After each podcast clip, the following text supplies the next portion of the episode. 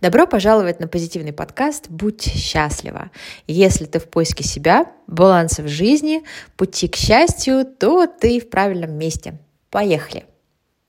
Одиннадцатый эпизод. Хождение по кругу как основная проблема в достижении целей мы будем говорить про а, такую страшную вещь. Ну, для кого-то она страшная, для кого-то, может быть, нет.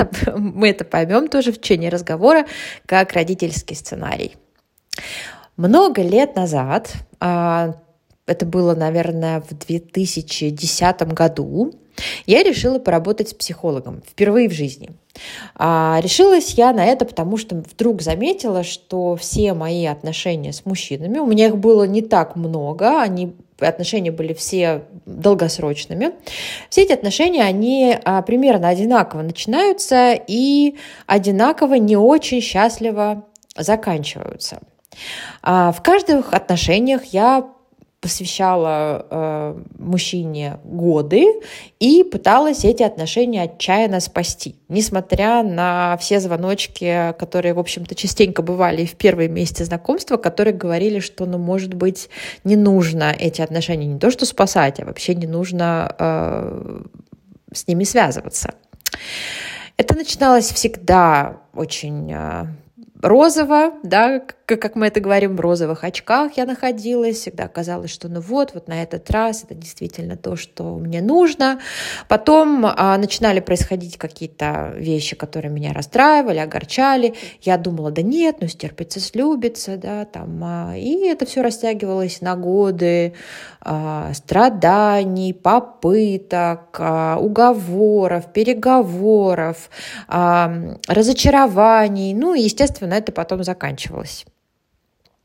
Другой момент, который меня беспокоил, это то, что я не могла довести начатое до конца.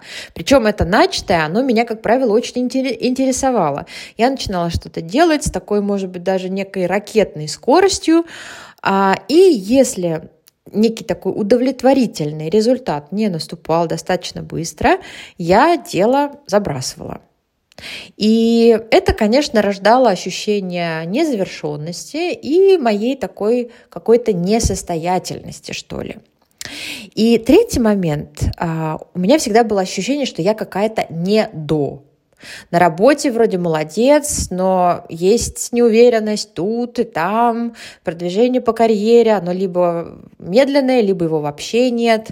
Образование вроде в школе была отличница, а потом э, работа, и мне нужно было работать и учиться одновременно, приоритеты были другими.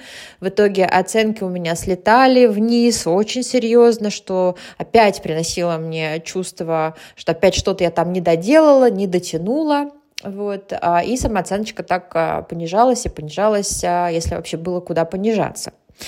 Вам это может быть знакомо, то есть у каждого ситуация может быть своя. Но если вы чувствуете, что у вас есть цикличность в чем-то, что вам не нравится, не приносит удовольствия или даже наоборот вызывает негативные эмоции, то вот тут стоит задуматься, не родительское ли это программирование?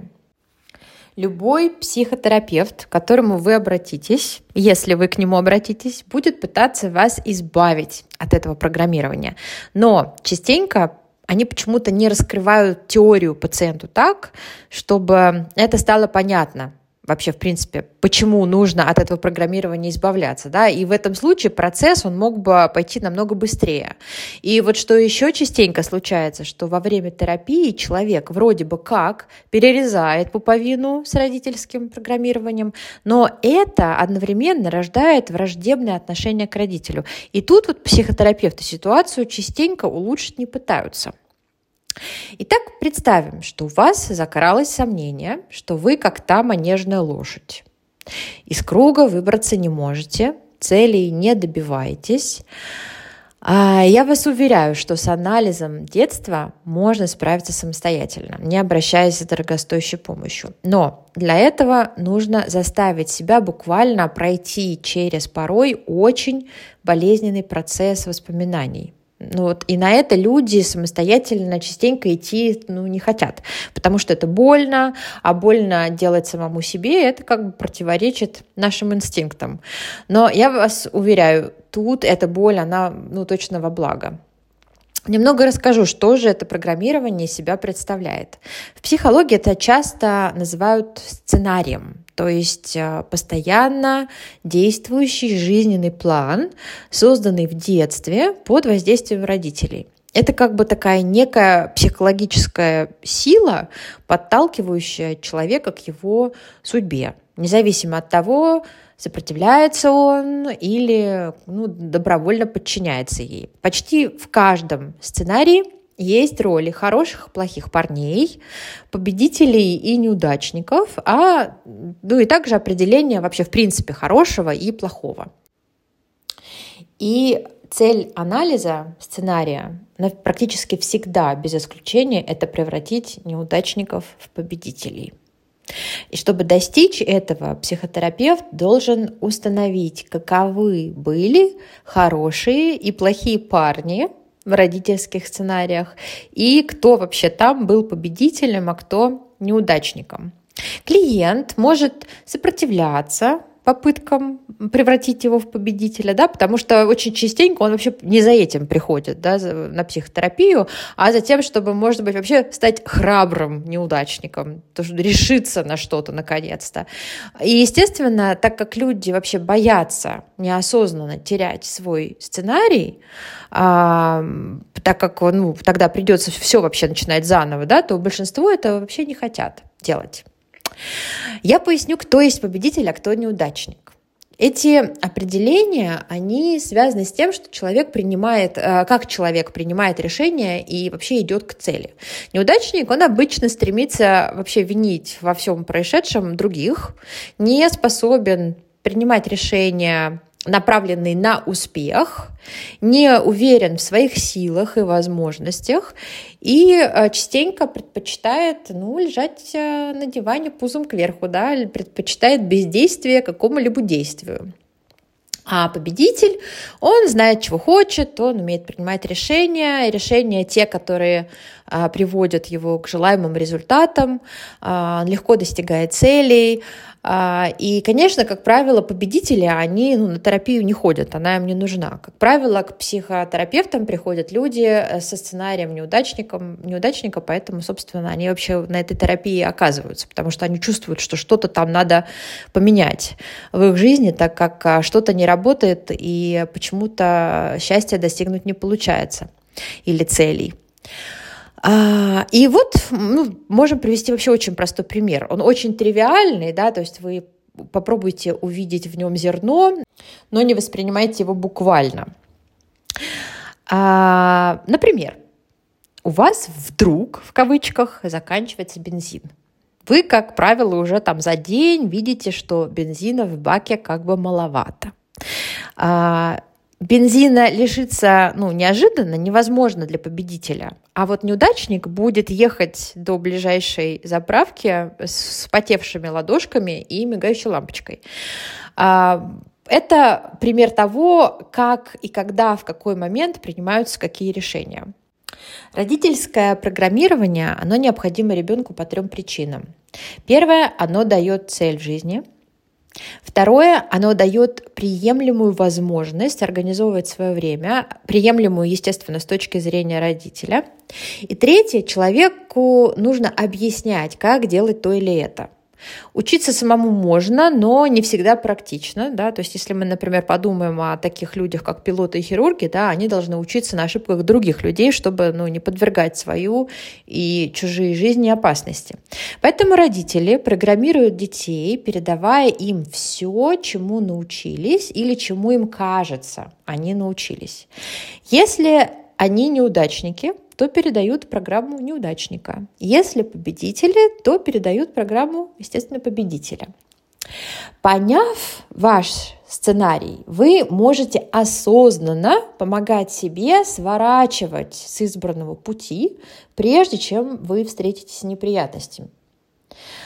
А вот когда я занималась таким анализом, я четко поняла в какой-то момент, что моя мама, к сожалению, для нее и для меня, а, она жила по сценарию неудачника. А мой отец же совершенно наоборот, всегда знал, чего хотел, многого добился, всегда очень позитивно мыслил. Я все никак не могла понять, почему я не получила сценарий отца, пока я, собственно, с ним об этом не поговорила и не выяснила, что он настолько много работал, когда я была маленькая, что у него просто не было возможности что-либо мне передать а, в плане жизненного сценария своего.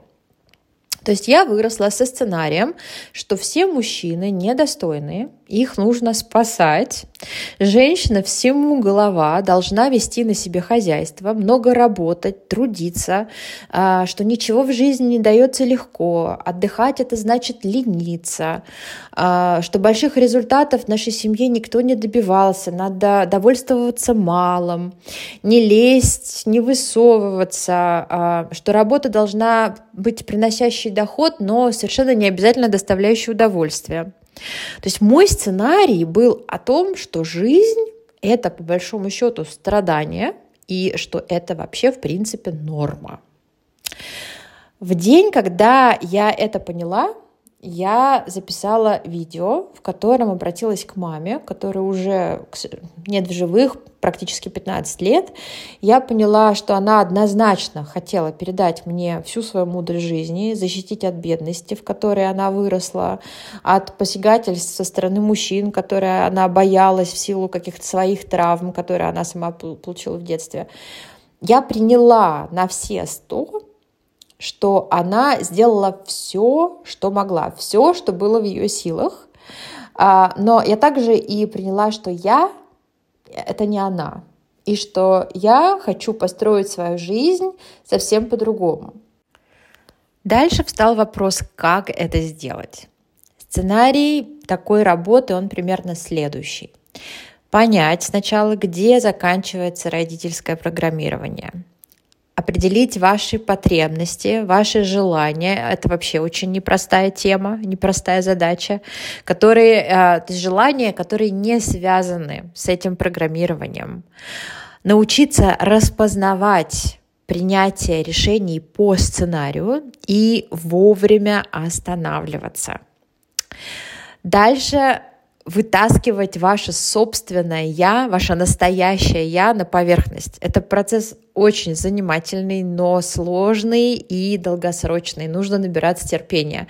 Однако вы не представляете, какое количество положительных эмоций этот процесс приносит. Это можно вообще сравнить со вторым рождением у меня было ощущение, когда я поняла, откуда вообще ноги растут с материнским сценарием, что я стою перед какой-то розовой дверью, которая приоткрыта, там за ней свет, а за спиной у меня бетонные черные стены. То есть было практически ощущение каких-то галлюцинаций, но я честно желаю каждому это испытать, потому что это и есть первый шаг к внутренней свободе. Я надеюсь, что было немного интересно, немного полезно, и услышимся на следующей неделе. Пока!